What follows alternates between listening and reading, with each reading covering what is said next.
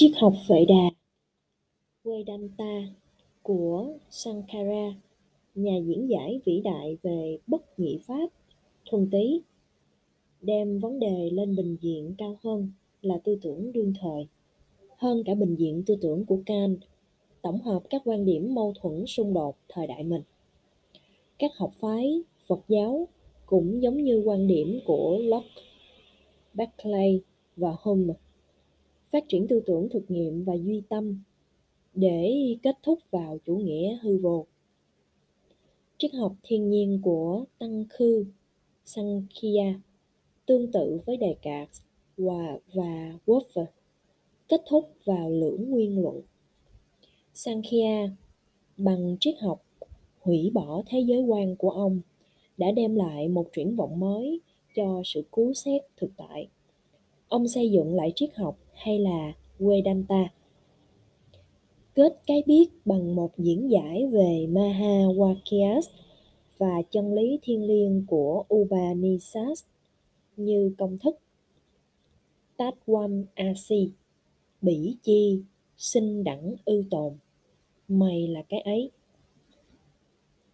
Như thế là lý trí căn cứ vào khải ngộ chân lý rằng thực tại là sát, hữu hay là một không với hai? Một không có với hai hay là phạm thiên không thuộc tính? Siêu lên trên hướng tính, siêu lên trên ý thức liên hệ thể hiện ở bậc hoặc phật hay là tự do nhập thể? Tuy rằng brahma, phạm thiên, thực tại tuyệt đối siêu việt tư tưởng danh lý, nó được phổ thông mệnh danh là sát chit ananda thuần túy thật hữu, thuần túy ý thức, hoan hỷ theo danh tự của số lượng, và nó ở xa ngoài quá trình thời không hay là Assad không có vô hữu. Assad không chỉ, không phải chỉ là hư ngụy như con rắn thần, mà là không có như hình vuông tròn. Nó là ý thức thuần túy, hay là ánh sáng tự chiếu sáng ngoài không gian vô hạn vô biên, và nó là ý thức thuần túy, không có liên hệ năng sở, ngoài hay trong. Phạm thiên là ananda hay là hoang lạc tự thân, không một điểm ố, lưỡng nguyên của lạc thú về thận học. Không thật. Achit vô hay là thế giới của quan năng tri giác và nhân thân hay là ngã tín hữu hạn, chỉ là phản ảnh hay là ảo ảnh của phạm thiên do ảo hóa hay là vô minh tạo ra. Cũng ví như phản ảnh của mặt trời và mặt nước, cũng như giới hạn của không gian đại đồng trong những cái bình, vân vân. Những mâu thuẫn tự thân của thiên tính, cái ngã hữu hạn và thượng đế nhân cách đều chỉ là huyễn tưởng. Thực tại tuyệt đối hay là brahma luôn luôn như như nhiên và cố chiếu sáng bởi tự tính nhưng nó có vẻ thiên hình vạn trạng đa thù của cái vô, hữu hay là giả, chân và thượng đế hiện thân, biến đổi và trôi qua. Hữu, vô, chân, giả là điều tương đối hữu hạn, còn thượng đế hiện thân giáng thế thì vô hạn.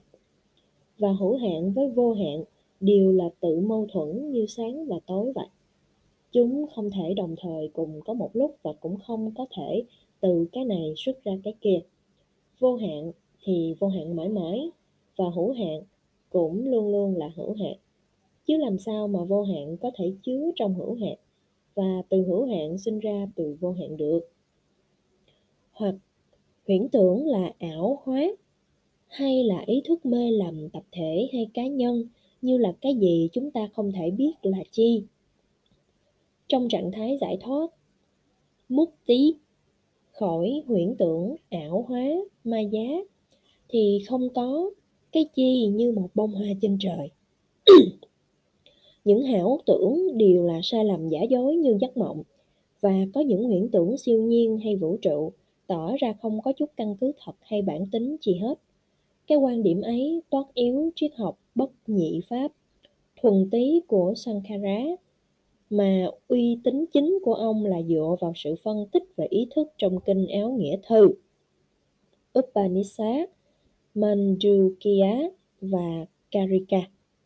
trạng thái thức là bình diện thô của tinh thần và nó biến vào mộng lại tịch ngưng vào giấc ngủ say thủy miên như giả bi san hòa vào tác căn xá liệt và cả ba trạng thái thức mộng ngủ say đều siêu hóa vào trạng thái thứ bốn là turiya là trạng thái chân thật thực nghiệm trong cảnh giải, giải thoát.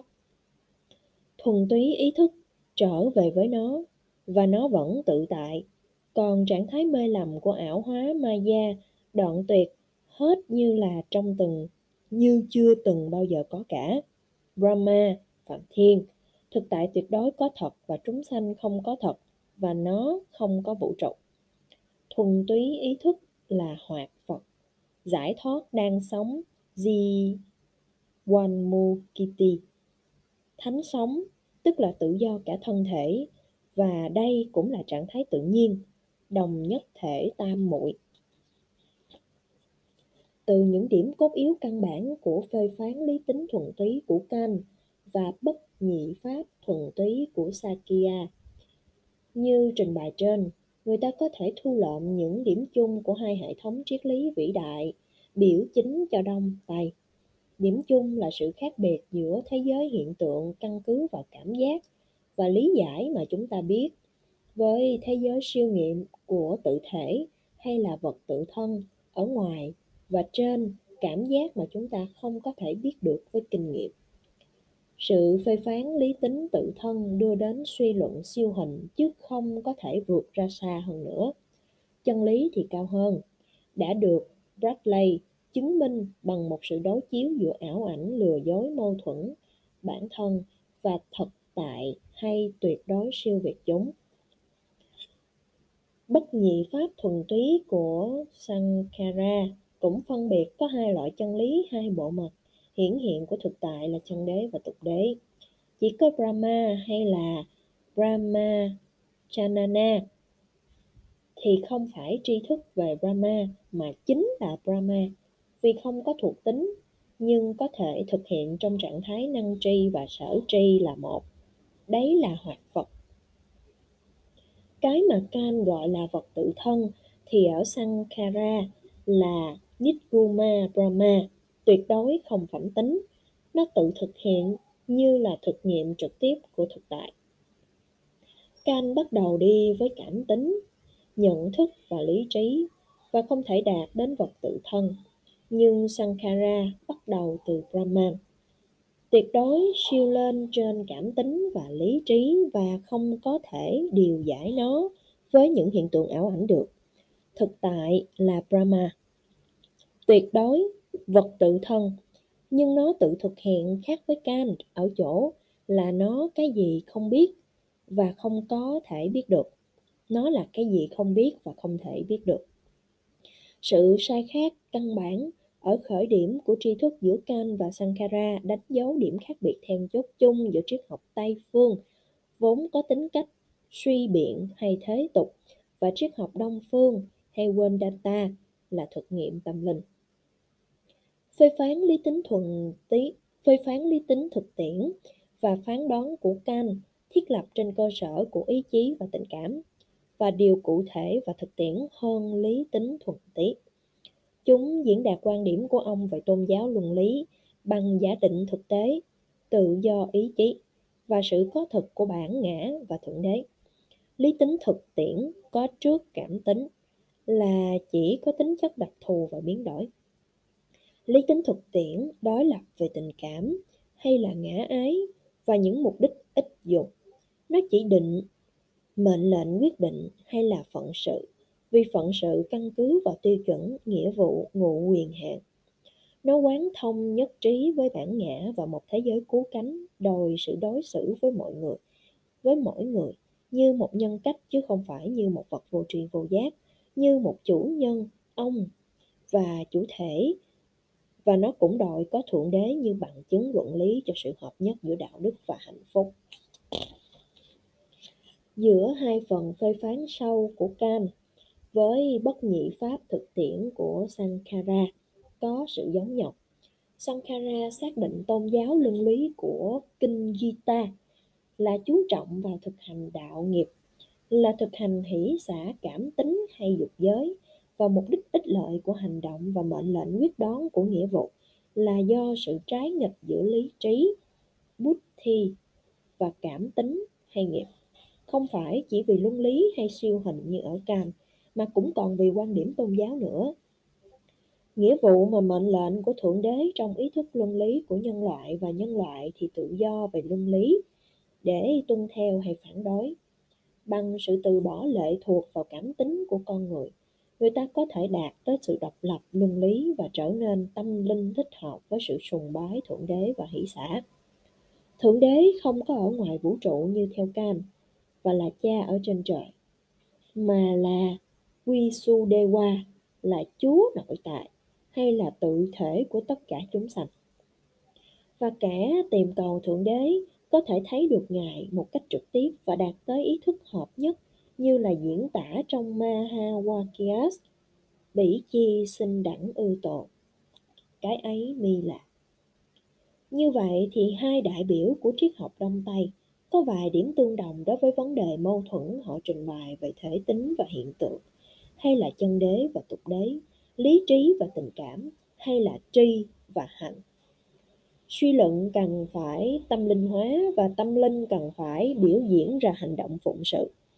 Thánh Ramakrishna cận đại đã giáng sinh để điều hòa các hệ thống triết học và tôn giáo, đã chứng minh bằng đời sống và giáo lý của Ngài rằng tuyệt đối của triết học là thượng đế của tôn giáo, rằng đại đồng và hiện tượng không đối nghịch nhau, rằng trí thức với sùng bái cùng đưa đến đích giống nhau và có một đích chung là thực tiễn thượng đế, rằng tâm linh và phụng sự đồng nhất tại bản thể. Tuy nhiên, về triết học đối chiếu so sánh thì hệ thống bất nhị pháp Vedanta có tinh thần phê phán hơn và cao siêu hơn là hệ thống của Kant. Kant không thực hiện được rằng vật tự thân của ngoại giới với vật tự thân của nội giới là một. Không một hệ thống triết học nào như hệ thống triết học Vedanta đã minh giải rõ ràng và mạnh mẽ về cái điểm tương đồng đồng nhất thể. Giáo sư Max Muller nói, Đấy là đặc tính độc đáo của Vedanta duy nhất so với các triết học khác của thế giới, chưa từng chịu ảnh hưởng của nó trực tiếp hay gián tiếp. Cũng đã có nhiều triết học Tây phương phủ nhận sự có thật của ngoại giới, nhưng không một triết học nào dám mạo hiểm phủ nhận thực tại ảo ảnh của cái ngã tính, của giác quan, của tinh thần trí thức với cái hình thức bản nhiên của chúng. Về phương diện này thì triết học Vedanta chiếm một vị trí địa vị duy nhất trong các triết học thế giới. Sau khi nâng cao cái ngã tính, tự thể hay chân tính của ngã, Vedanta hợp nhất nó với bản tính của thần linh tuyệt đối tinh khiết, thuần tí viên mãn bất diệt bất biến tuy duy nhất tuyệt đối. Không một triết gia nào cả đến Platon, Spinoza, Kant, Hegel, Spenhauser đã vươn tới cao độ trong tư tưởng triết học đến mức như ấy. Cho nên giáo sư Mark Muller, một nhà Ấn Độ học trứ danh thế giới đã tuyên bố không một triết gia Tây phương nào kể cả Heraclit, Platon, Kant hay Hegel đã mạo hiểm dựng nên cái đích tuyệt đối như thế. Không trung sợ bão táp hay sấm sét, viên đá nọ chồng lên viên đá kia tuần tự hết bậc này đến bậc khác cho đến lúc nhìn thấy minh bạch là khởi kỳ thủy chỉ có thể ở trong trung, trung cực. Một cái một ấy là bản ngã Atman hay là đại ngã Brahma tùy ý.